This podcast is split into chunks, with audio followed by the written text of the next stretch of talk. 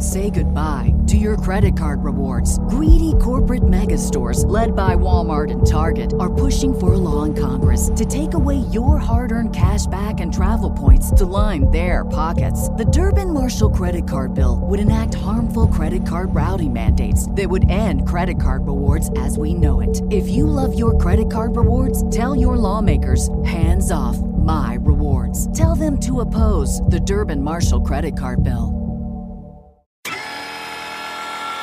Jennifer vanished sometime in the overnight hours. Right now, there is no trace. Investigators say evidence leads them to believe that she's dead. Stick my nose back in the trail. That's all I can do. This is already gone. Already gone. Already gone.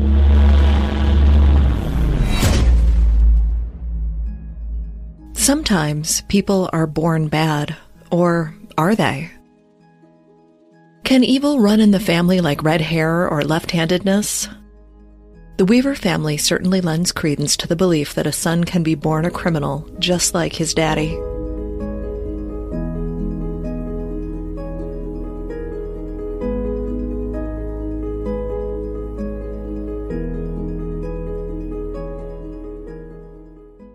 And listeners, because many people in this story have the same name, I will refer to Ward Weaver Sr. as Weaver, Ward Weaver Jr. as Junior, and Ward Weaver III as Ward.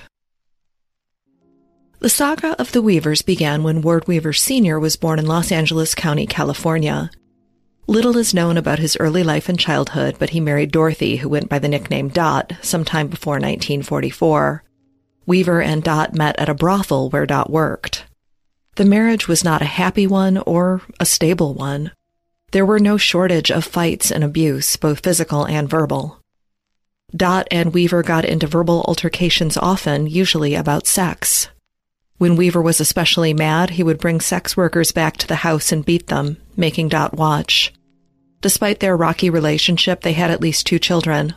Among them, a son named Ward Jr. in 1944 and a daughter, Katie, in 1945. Weaver was a cruel man. He was accused of sexually assaulting his daughter as well as some of his granddaughters. And while information on him is scarce, Weaver was not a well loved man. Unfortunately for their children, Dot was just as abusive as her husband. She is described as having a deep hatred of men and anger issues. She threatened to castrate her boys, beat all of her children, ran after them with a butcher knife, hit them with belts, and sometimes bit them until they bled. Some reports say that Dot was a drug user. And even though she had these angry outbursts, she somehow maintained a very close relationship with her eldest son, Ward Jr. Junior and Dot even shared a bedroom and slept in the same bed until Junior was a teenager. Described as a mama's boy, Junior wouldn't do anything without his mother's support or permission. When he later went to prison, his first call was always to his mother. On a completely anecdotal note, Ward Jr.'s upbringing and relationship with his mother bear striking similarities to the upbringing of serial killer Gary Ridgway. Both men had abusive mothers who they were heavily devoted to, so much so that it negatively affected relationships with their wives and girlfriends. Now, back to the case. According to his sister, Junior had a mean streak. When she was six, he intentionally cut off her finger with a hatchet.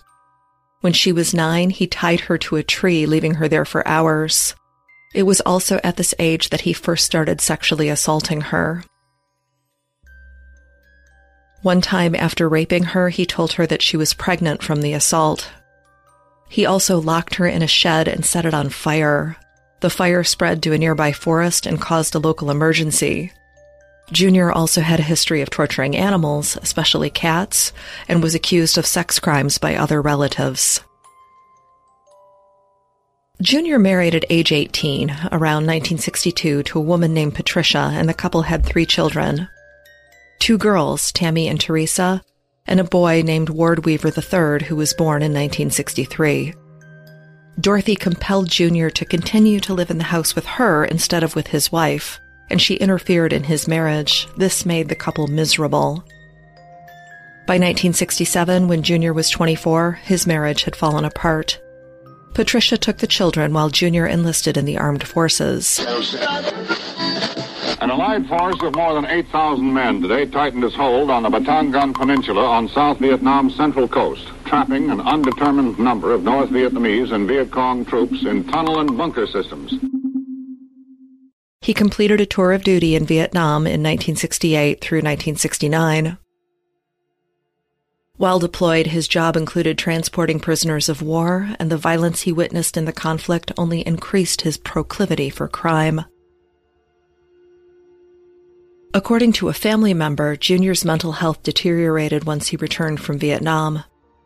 He sought treatment at the Veterans Hospital for PTSD on at least two occasions in the 1970s.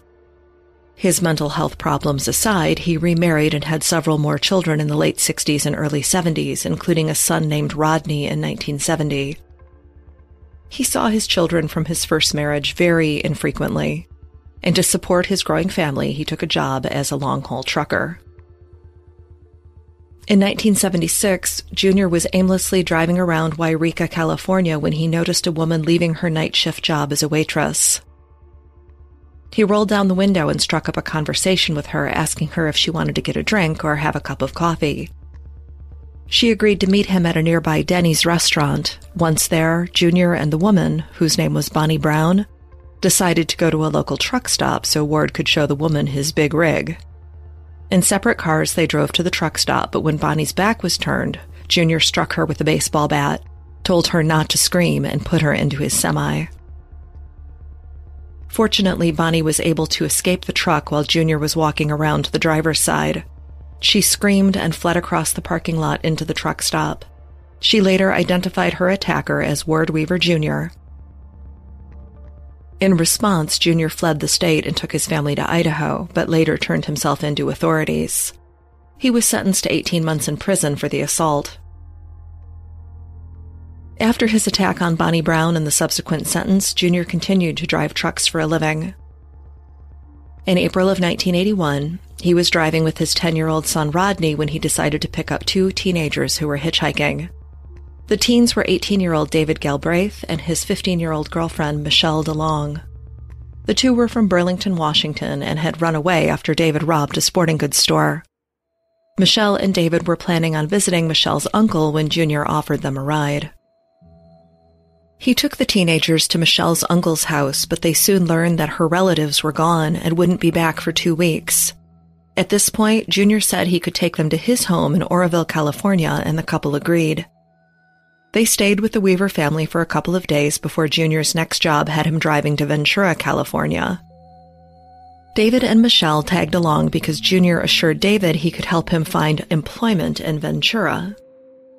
Once they arrived, David and Junior unloaded the truck and met with a man named Jerry who was supposed to help David find a job. Jerry agreed to meet back up with Michelle and Junior in a few hours, and David and Jerry left together, but not before Junior gave Jerry a handgun. Michelle and Junior continued on his route making deliveries. Pulling into an isolated area, Junior raped Michelle at knife point. In the meantime, Jerry drove David out of town before stopping the truck to show his passengers some deer on the roadside.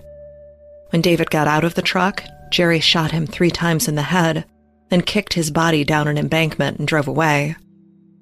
Jerry called Junior, who panicked and dropped Michelle off on the side of the road.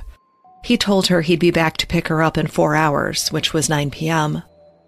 Michelle was in such a state of shock after the assault that she stayed on the side of the road until 9 o'clock. At that point, she realized Junior was not coming back and she went to find help. Amazingly, David, even though he'd been shot in the head three times, was not dead. One bullet went in his cheek and out the other. The other two bullets were lodged in his skull. He managed to crawl up the embankment, walk down the road, and find help where he located a forest ranger and was rescued. Both Junior and Jerry were arrested for attempted murder and a litany of other charges. They were both sentenced to over 40 years in prison. While in jail at San Quentin in 1984, Junior and his cellmate, Ricky Gibson, were talking about past crimes and military service when Junior admitted he'd once killed an airman and his girlfriend. Ricky told prison officials about this admission, and authorities began looking into unsolved cases involving airmen.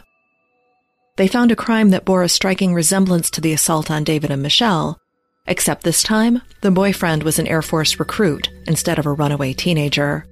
Two months before the attack on David and Michelle, Junior had committed an eerily similar crime. Robert Radford was an 18 year old Air Force recruit completing his training in Colorado. While in Colorado, he met 23 year old Barbara Levoy and the two fell in love. Robert and Barbara decided to go on a road trip so Barbara could meet the family.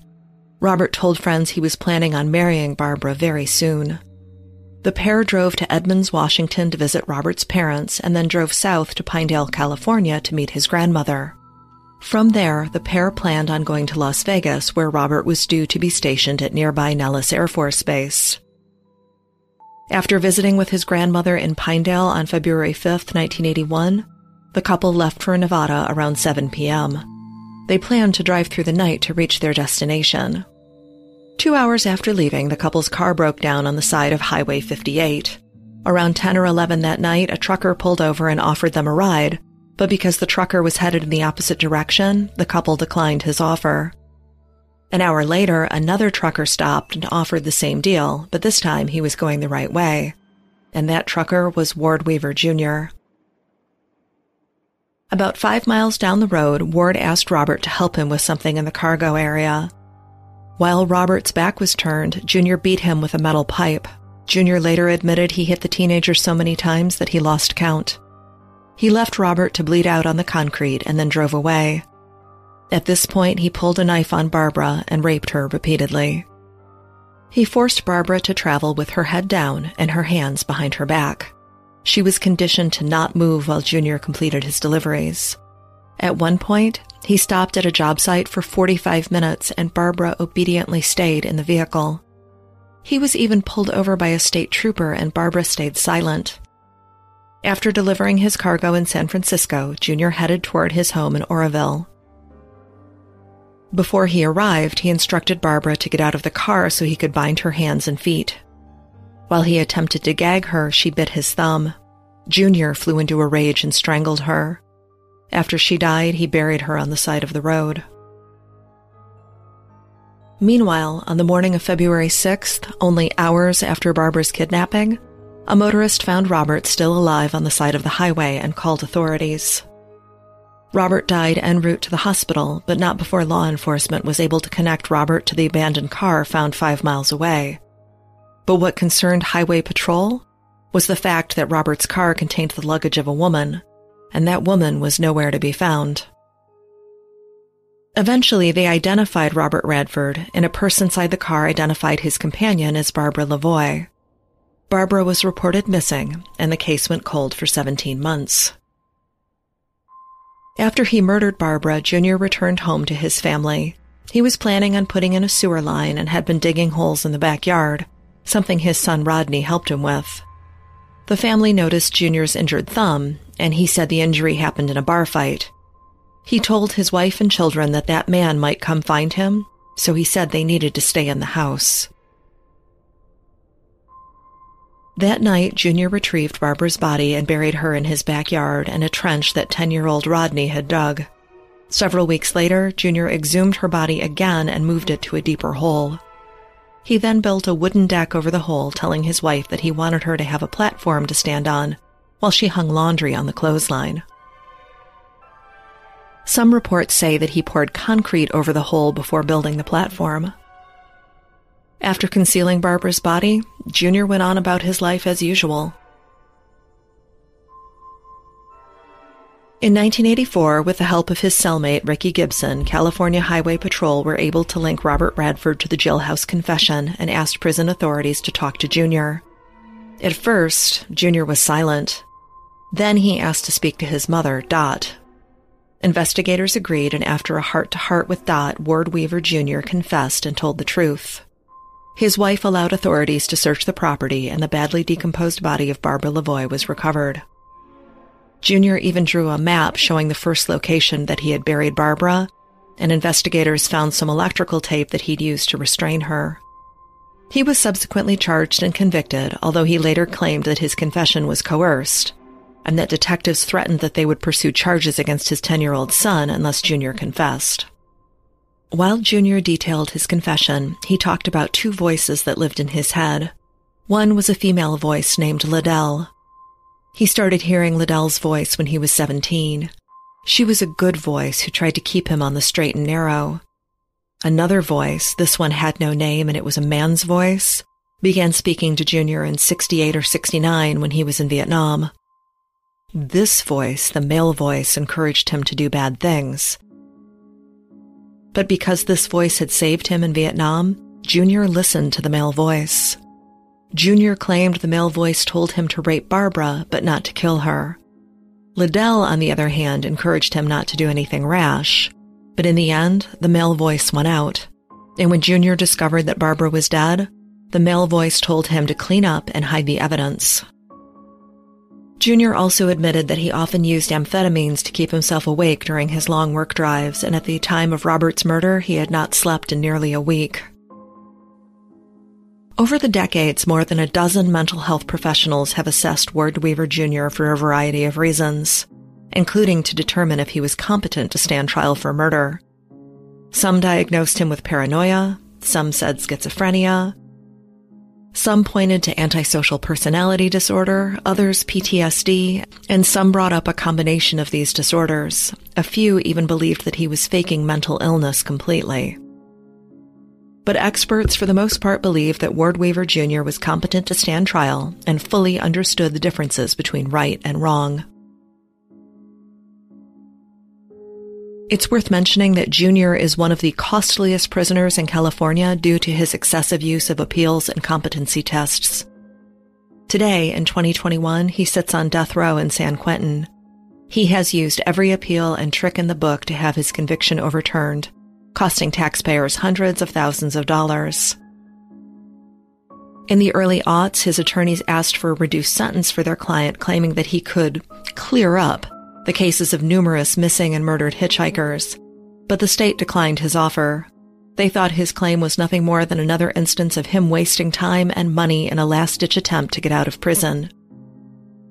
In the years since, several articles claim that 26 missing hitchhikers disappeared along his truck routes.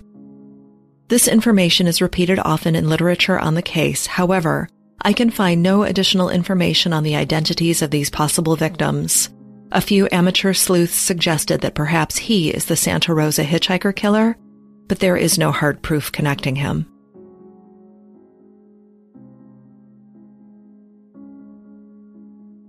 With Ward Jr. sitting on death row, we can now look at the story of his son, Ward Weaver III. As mentioned earlier, Ward saw his biological father only a handful of times during his childhood. From age three or maybe four, he was raised by his mother, Patricia, and her husband, Bob Budrow, whom Patricia met only months after her split from Junior. Budrow was a heavy drinker. He spent the family's money drowning his sorrows. He was known to beat the children and stay out late, sometimes not coming home at all. Patricia worked as a waitress and a secretary, and money in the family was tight. In 1975, Budrow offered to take Ward on a trip to San Francisco. According to his mother, 12-year-old Ward was never the same after that trip. In the years since, Patricia wonders if Budrow abused Ward during this vacation. According to his siblings, there was seldom a time when Ward wasn't hurting animals or people. His younger brother remembered being chained to a tree in the backyard, while the neighbor's savage dogs tried to attack him, coming within inches of his face. Ward's sister remembered her brother practicing chokeholds on her and shooting her with a BB gun. In general, the home was full of violence and disruption. In the late 1970s, the family moved to the Portland, Oregon area where Ward finished high school. After high school, he got a job at a burger restaurant before enlisting in the U.S. Navy in February of 1981. In April of 1981, a female relative accused Ward of rape, but because he was slated to ship out of the country in just a few weeks, coupled with the fact that at the time Ward was still technically a juvenile, law enforcement decided not to press charges. Once he completed basic training, he received an assignment on the USS Coral Sea, which was docked in the Philippines. Ward worked as a cook aboard the ship, but he was disliked by his superiors and his coworkers. His superiors noted that he was often late, absent, or drunk. Soon he was dishonorably discharged from the Navy in May of 82 because of his absences and drunkenness. But while he was in the Philippines at a local bar, Ward managed to meet a young woman named Maria Stout, who he started a relationship with. It wasn't long before Maria became pregnant, and Maria and Ward moved back to the United States, but their relationship was, well, it was messy. They lived in Ward's mother's basement in Portland. Ward's substance abuse made it hard for him to hold down a job. The couple fought constantly, and Ward, who was only 19 years old, was controlling of Maria, not letting her leave the home alone, and sometimes he was violent with her. In July of 1982, Maria, who was five months pregnant, was admitted to a North Portland hospital with a head injury. She explained that Ward had pulled her hair and banged her head on the edge of their bed during an argument. The police were called and a report was filed. Ward was arrested and later released. Patricia begged Maria to press charges against Ward, but Maria refused and moved back in with her abusive partner. A few months later, the couple welcomed their first child, a boy, Francis, and the family of three relocated to Bakersfield, California. In 1984, Ward is 21 years old and his biological father, Ward Jr., is on trial for double homicide. During jury selection, Ward began to visit his father in prison to, quote, catch up on lost time, and the two reconnected. In August of 84, Ward and Maria finally legally married and gave birth to a second son, Alex. However, the pair still fought constantly. Ward couldn't hold down a job, and Maria collected welfare for herself and the children. Sometimes the family slept in cars or on friends' couches. Ward continued to drink and use drugs. The family was involved with Child Protective Services, and the children were removed from the home on several occasions before being returned. By the end of 84, Ward Jr. was sentenced to death. The lives of Ward and Maria were as miserable as ever. Within two years of his father's death sentence, Ward found himself in more legal trouble. Father's Day, 1986. The Weaver children had just been returned from foster care, and Maria was pregnant for the third time. The family was living with another Filipino family named the Ordonez. The Ordonez ran a shop that sold Filipino goods. They also sold their wares at local farmers markets. Now, this family had teenage children of their own, including two daughters. Ward initially charmed the family and tried to help them around the home, but he struggled to find permanent work. In June of 86, Ward went out drinking. He had six beers, six vodka screwdrivers, smoked some weed, and ingested some powdered meth.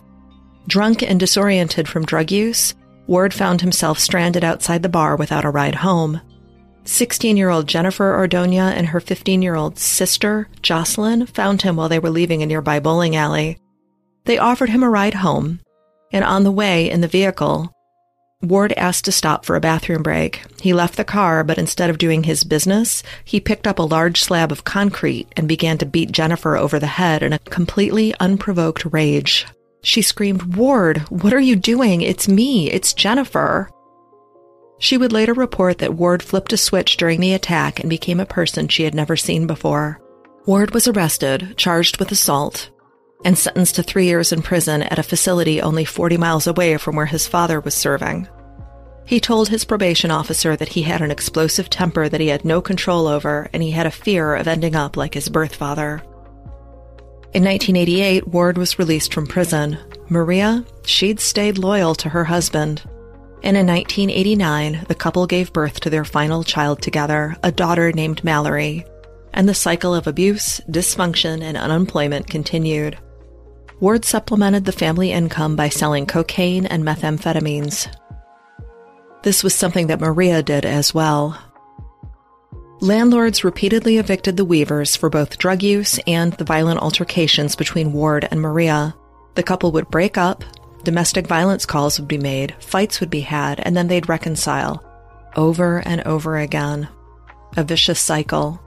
In 1993, Maria decided she'd had enough. She filed for a restraining order against Ward, and the couple separated for good.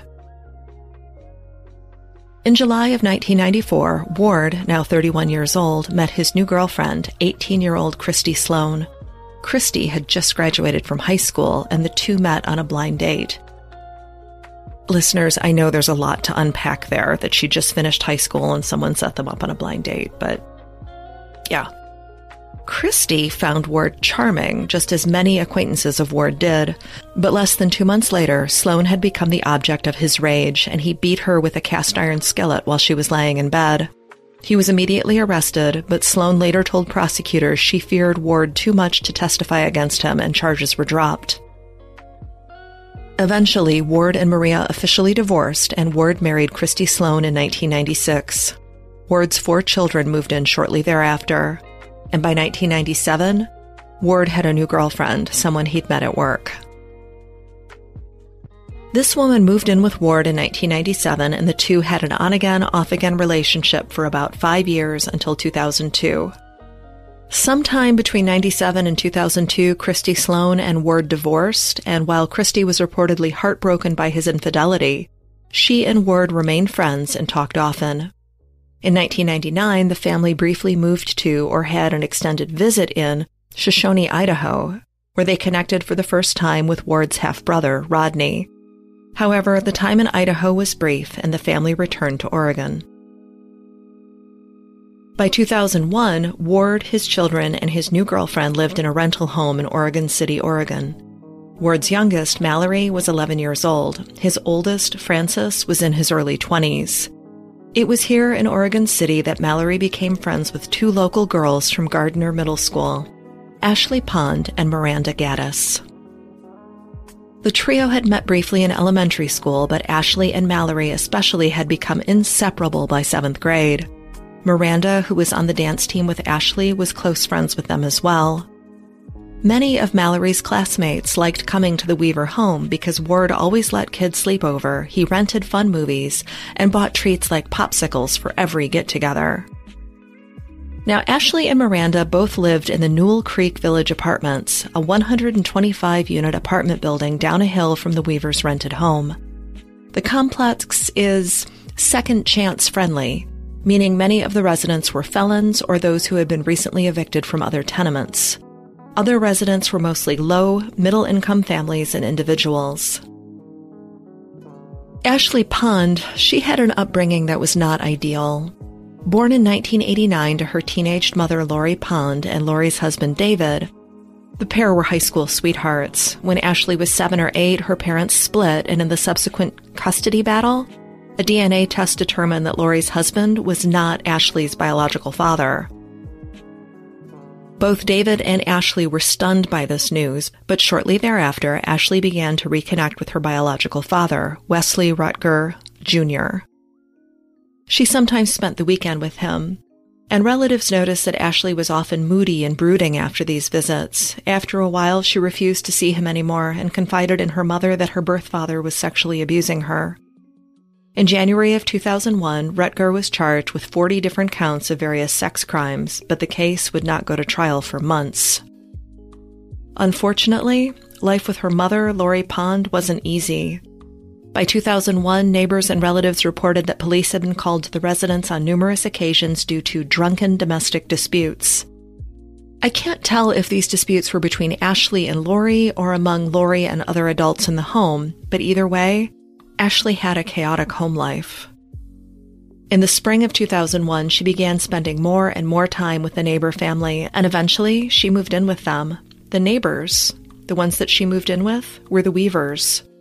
Ward, his children, sometimes his girlfriend, and other family members all resided in the home during the time that Ashley moved in.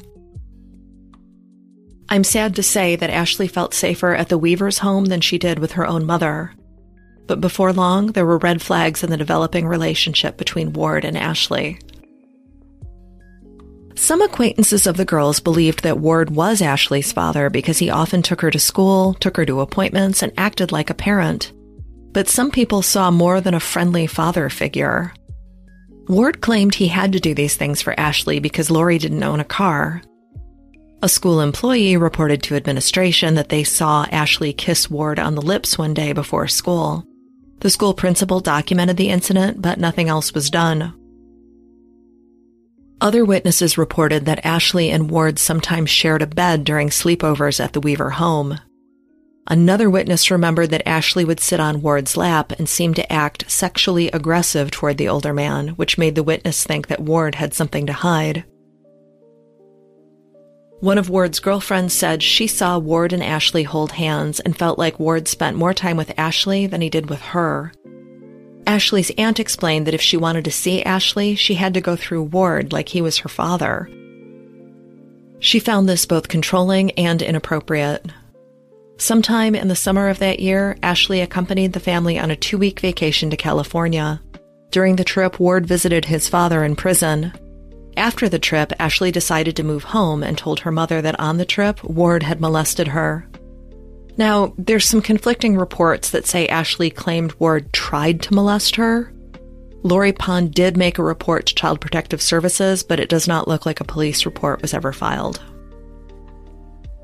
Ashley's former teacher, a Mrs. Verdon, was concerned about the relationship between Ward and Ashley, and she reported it to authorities in September of 2001. Ashley had confided in this teacher that Ward threatened her, saying that if she misbehaved, he would testify against her in her father's trial and say she made up the abuse allegations. He also told Ashley that if he testified, her sisters could be removed from her mother's care. Ashley told this teacher that Ward had not ever raped her, but he'd tried. In the past, Mrs. Verdon had made reports of Lori Pond's treatment of Ashley and her sisters for both abuse and neglect, and Verdon did not want to see Ashley suffer more than she already had.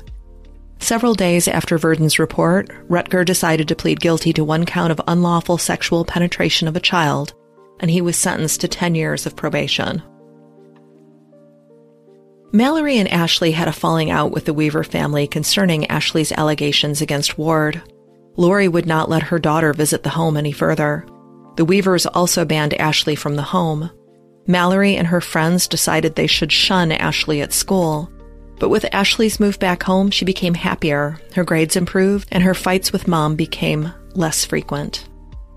For a few months, the relationship between Mallory and Ashley remained difficult, but the pair eventually made up by the winter of 2001, and slowly but surely, Ashley began going back to the Weaver home. Around this time, late December, Ward's girlfriend left him, citing anger that Ashley was back practically living at the Weaver residence.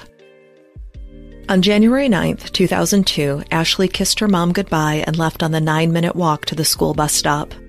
The bus picked up students at 8:19 a.m. on the top of a hill near the apartment complex, but Ashley never made it to the bus. When she didn't come home after school, she was reported missing. Search parties, bloodhounds, and investigators scoured the area. She was not believed to be a runaway, although police considered it a possibility as Ashley fit many criteria of teenage runaways, such as being a victim of abuse, being 12 years old, and having a difficult home life. Within days, the FBI joined the search because Ashley was most likely kidnapped. One witness reported that in the area of the bus stop that morning, he'd seen a quote, bushy haired neighbor in the area. Other reports pointed to Ward Weaver, but there were many other suspects, such as Ashley's father, Wesley Roettger. Remember, he's just got probation, so he's out. A few of Lori Pond's ex boyfriends who didn't get along with Ashley, and a slew of sexual offenders who lived in the area, including many who lived in the same apartment complex. When police canvassed the apartment complex, they figured out that 150 unregistered guests were living there, several were fugitives, and others were registered as sex offenders. Ashley's internet history was searched to see if she'd met someone online, but police came up empty handed. Two days after the disappearance, Ward was questioned by a detective and the FBI. He explained that Ashley was close to the family once, but not so much anymore. He let investigators search his home and lawn, but they didn't find anything. There was no evidence of work or digging being done in the yard. On the day of the disappearance, Ward claimed that Mallory took the bus to school and that he was home at the time. He arrived at work at 9:30 that morning, something his coworkers confirmed. It is unknown if Ward left his work at any point during that day. By February, Ashley is still missing, and Miranda, another of Mallory's friends, told kids at school that she thought Ashley had gone with Mallory's dad. Meaning, she thought Ashley went with Ward. But Miranda still attended parties at the Weaver home and was not afraid of him. In mid February, at a sleepover for Mallory's birthday, Miranda was overheard telling another girl not to stay the night because Ward molested Ashley. Ward and his ex wife Maria were angry with the comments Miranda made. The news spread like wildfire around the school and community. public opinion turned against the Weaver family, and at school, it was Mallory instead of Ashley who became ostracized. Then, on March 8th in the late afternoon, Michelle Duffy, Miranda's mother, called to report her daughter missing. Like Ashley, it appeared that Miranda had left for the bus stop, but never made it.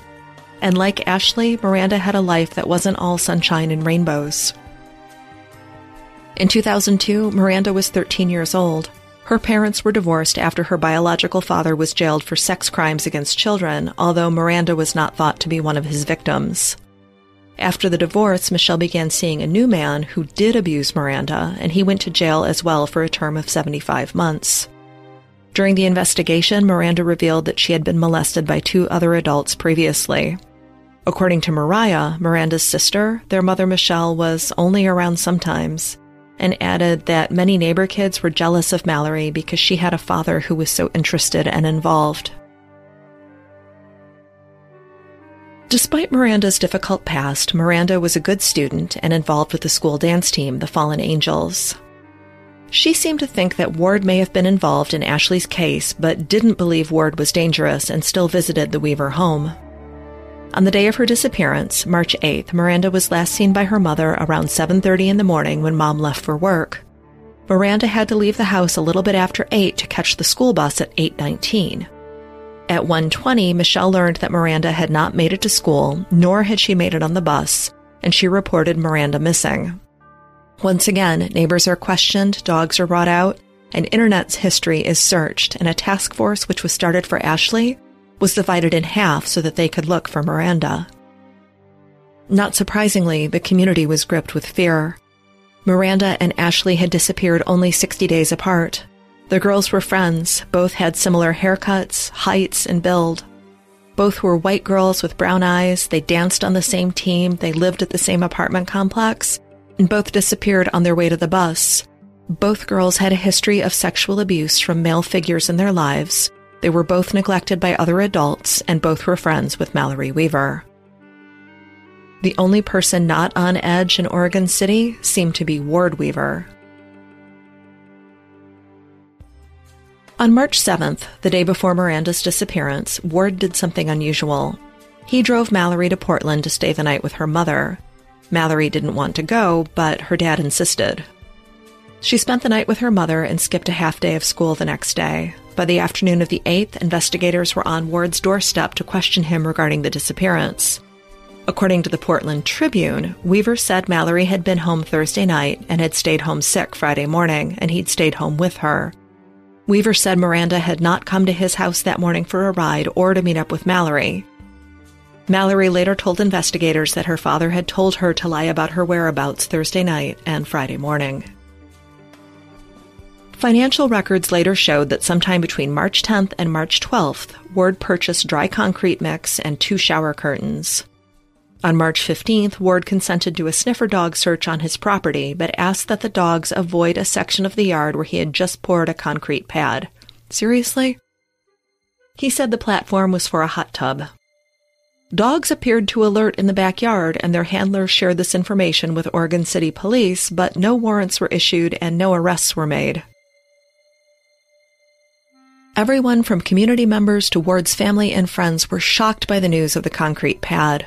Had Ward Weaver III poured a concrete slab in his backyard while in the middle of a missing person investigation?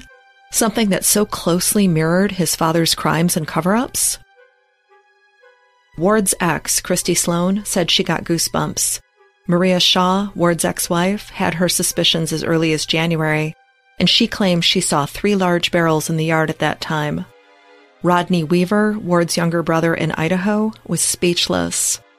Cadaver dogs searched Ward's usual haunts but found nothing. Still, Mallory is continuing to host parties for her friends, and preteens were frequent guests at the Weaver home. The case of the two girls were featured on the TV program America's Most Wanted in March and April of 2002. Ward was thought to be a good suspect by some locals, but he was not the main focus in the investigation, partially because he had no history of sex crimes or crimes against children. The task force was offering a $50,000 reward for information and sifted through thousands of tips and leads. Listeners, we'll be right back.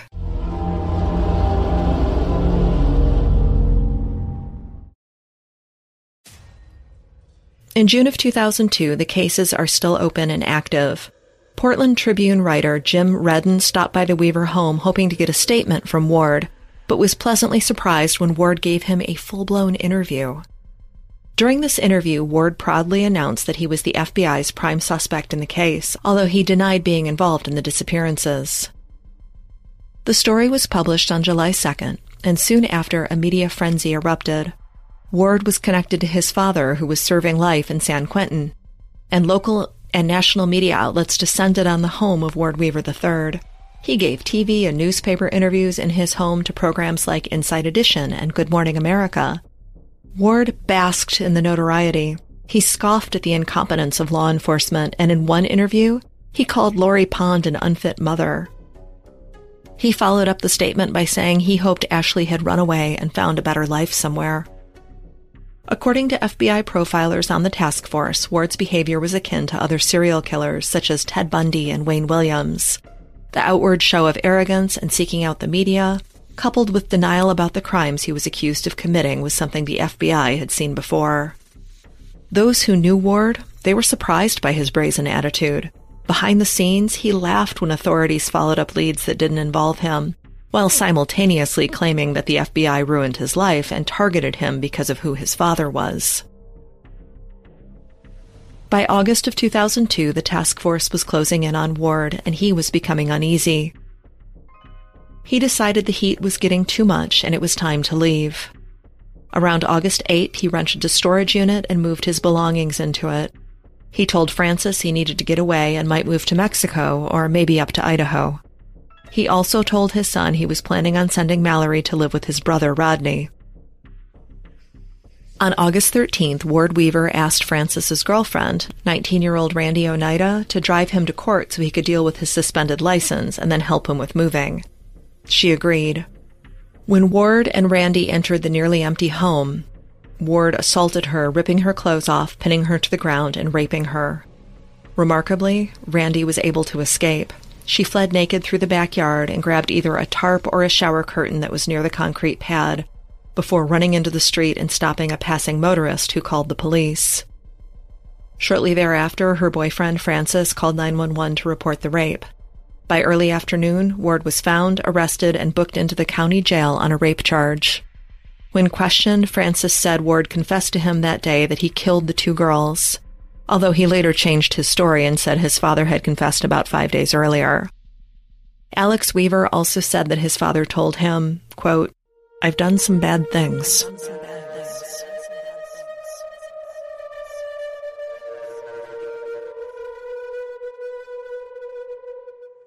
Which Alex thought might be in relation to the disappearance of the girls. These statements, as well as the rape charge, was enough probable cause to get a warrant. Meanwhile, friends and family of the missing girls lined up in the yard of the rental home with signs that said things like, dig it up. Ten days later, on August 23rd, with the search warrant in hand, the body of Miranda Gaddis was located behind the home near a shed in a microwave box. It took a few days and her dental records for a positive match to be made. Two days later, the concrete slab was broken and the body of Ashley Pond was found in a barrel buried in the backyard. Both girls had been concealed in bags, boxes, or tarps. Ward's fingerprints were found on the tape that was used to tape up the boxes. A cause of death could not be determined for the girls, but both deaths were ruled homicides. Ashley had a blood alcohol level of 0.17, which is the equivalent of drinking about five shots of liquor. The medical examiner said the amount probably rendered her unconscious. Investigative documents showed that Ward often plied teens at his home with alcohol and in one instance, he'd abused a 15 year old girl after she was drunk. It is speculated that a similar fate befell Ashley. The medical examiner also determined that the bodies had been stored in a cold place, perhaps a freezer, for an extended period before they were buried. At the time of recovery, Ashley had been missing for eight months and Miranda for five. In November of 2002, Mallory was permitted to see her father in jail, and if there was one person in the world who Ward Weaver III cared about, it was Mallory Weaver. She convinced her father to spare her the embarrassment of a trial and plead guilty. After 18 months of legal wrangling and questions about his competence to stand trial, In 2004, Ward Weaver III pled guilty to two counts of murder and was sentenced to life in prison with no possibility of parole. He now resides at the Snake River Correctional Facility. Unfortunately, he did not give a confession or provide additional information during his sentencing. In 2007, a prison barber shanked Ward in the neck, but Ward survived the attack, and the man who attacked him was put into the disciplinary section of the jail. Now, Miranda Gaddis, she had a younger sister, Mariah, who was only about nine when her sister disappeared.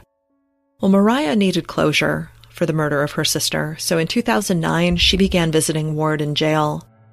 After about four visits, Ward confessed to the kidnapping and murder of both Ashley Pond and Miranda Gaddis. He said he did not feel remorse for killing Ashley because she deserved it. She had accused him of abuse. But he broke down in tears when speaking about Miranda. He honestly thought when Miranda was walking up the hill to the school bus um, that Miranda had saw something he was in the middle of doing, and uh, he got scared and panicked. So he told her, "Hey, Ashley's inside. Ashley wants to come home, and Ashley's scared." And so Miranda went over. Ward went on to explain that if Mariah had started to suspect him of anything, he probably would have killed her next. Despite the heartbreaking story shared by Ward, Mariah is glad he finally confessed and she knows that the right man is rotting in prison. Now, after Ward's arrest, there was some controversy. There was a private investigator who was distantly related to Ashley Pond named Linda O'Neill. And O'Neill was upset because she said she'd tried to convince the Oregon City Police that Ward Weaver III was the perpetrator as early as March of 2002, when the FBI was publicly saying there were no leads. O'Neill further claimed that it was she who discovered the dark past of Ward Weaver Jr. After the arrest, she loudly complained that the police wasted months following other suspects instead of following her suspicions. Ashley's mother, Lori Pond, disagreed. She said she's grateful to the FBI for following up on all the leads and making sure they conducted the investigation by the book. Linda O'Neill wrote a book on the case called Missing the Oregon City Girls, but the victims' families, the FBI, and even casual readers have questioned the veracity of her story and the claims within the book. Additionally, as the book is mostly about Linda O'Neill, not the girls or their murderer, a lot of readers found it strange. Another controversy in the case regards the media's rabid interviews with the prime suspect. In these interviews, Ward basked in the attention from journalists and TV crews. He gloated and scoffed at the girls' families, which was disrespectful to say the least. Ward also gave interviews standing in front of a chest freezer, a freezer in which Miranda's body was likely stored. He let journalists photograph the concrete slab in his backyard. Again, creepy, inappropriate, not okay. They are hassling my family, my friends. They are saying that I am the number one suspect. He told me he flunked two polygraph tests, but also walked me through his home to show he had nothing to hide. A month later, I learned the truth. He was taunting me here. He'd already buried Ashley under this concrete slab and he'd used this freezer to store Miranda's body. Realities that became evident by the end of the summer, bringing out the vulnerabilities in all of us. In 2014, the story of the two girls from Oregon City had faded from the spotlight. Francis Paul Weaver was 31 years old and living in the Portland area. Francis had some crime in his background, but his sins were relatively minor compared to the crimes of his father and grandfather. In the late 1990s, Francis had lived in Idaho with his uncle. In 1998, he was suspended from the local school district after choking a fellow student. The next year, Francis fired a shotgun into a truck full of teens and injured those inside, including his best friend. He was charged with assault in juvenile court and sentenced to 180 days in juvenile detention, but he was released after just one month, for the entirety of his adult life, he had managed to stay off the radar until 2005 when he was charged with the robbery of a home in Portland, but a grand jury failed to indict him. Then in 2014, in Canby, Oregon, police came across a car crash. 43 year old Edward Kelly Spangler of Grants Pass, Oregon was laying on the ground near his crashed SUV. He had two gunshot wounds and had already died. Police followed footprints to a nearby apartment complex where they questioned a man named Michael Oren.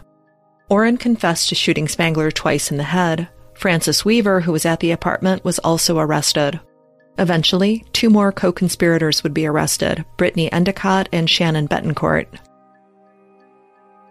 You see, a day earlier, Francis set up a purchase of a large amount of marijuana from Spangler. Francis and his associates planned to rob Spangler of approximately 15 pounds of marijuana, but the robbery did not go as planned, and Oren ended up shooting Spangler twice in the head. Later, all four were charged with the murder of Edward Spangler as well as robbery in the first degree. In 2016, Francis Weaver was sentenced to life in prison. In a bizarre twist, DNA testing was done during the investigation, which revealed that Francis Weaver was not the biological son of Ward Weaver III, and both men were completely stunned by the revelation. The arrest of Francis Weaver brought about a flurry of media activity, with people questioning whether there could be a, quote, killer gene. It goes back to the age old question of nature versus nurture in a person's life. And while certain types of crimes and behaviors do seem to run in families, such as drug and alcohol addiction, even criminologists who work for the FBI say that three generations of killers is uncommon. Claims that men in the Weaver family were carrying a propensity for violence within their genes were bolstered because Ward Weaver III had committed crimes that closely mirrored his father's transgressions, even though he had not been raised by Ward Jr. In general, claims like this are unsubstantiated. What we do know is that upbringings without good examples, upbringings with violence instead of care, that tends to bring out the worst in children. Ward Weaver III's two siblings, Rodney and Tammy, disregard this presumption. Rodney said, if anything, Ward Weaver Jr.'s crimes kept most of his children on the straight and narrow. The Weaver household has been a hotbed of violence and dysfunction back to the 1940s when Ward Sr. and Dot first began a relationship, and the crimes of their offspring have fascinated the public for generations. Tragically, the crimes of the Weaver family have all but overshadowed the stories of their victims who get lost in the killer gene discussion. One question where we don't have an answer is are there any more victims? I also have a Patreon at patreon.com slash already gone. Patreon supporters get early ad-free access to each episode plus one bonus episode a month. For only $2.50, it's a great way to show your support of the show. Before we wrap up, I'd like to send congratulations out to Vasi and Zach. I hope it's a wonderful day. I'm Nina Innsted. I appreciate you listening, and please be safe.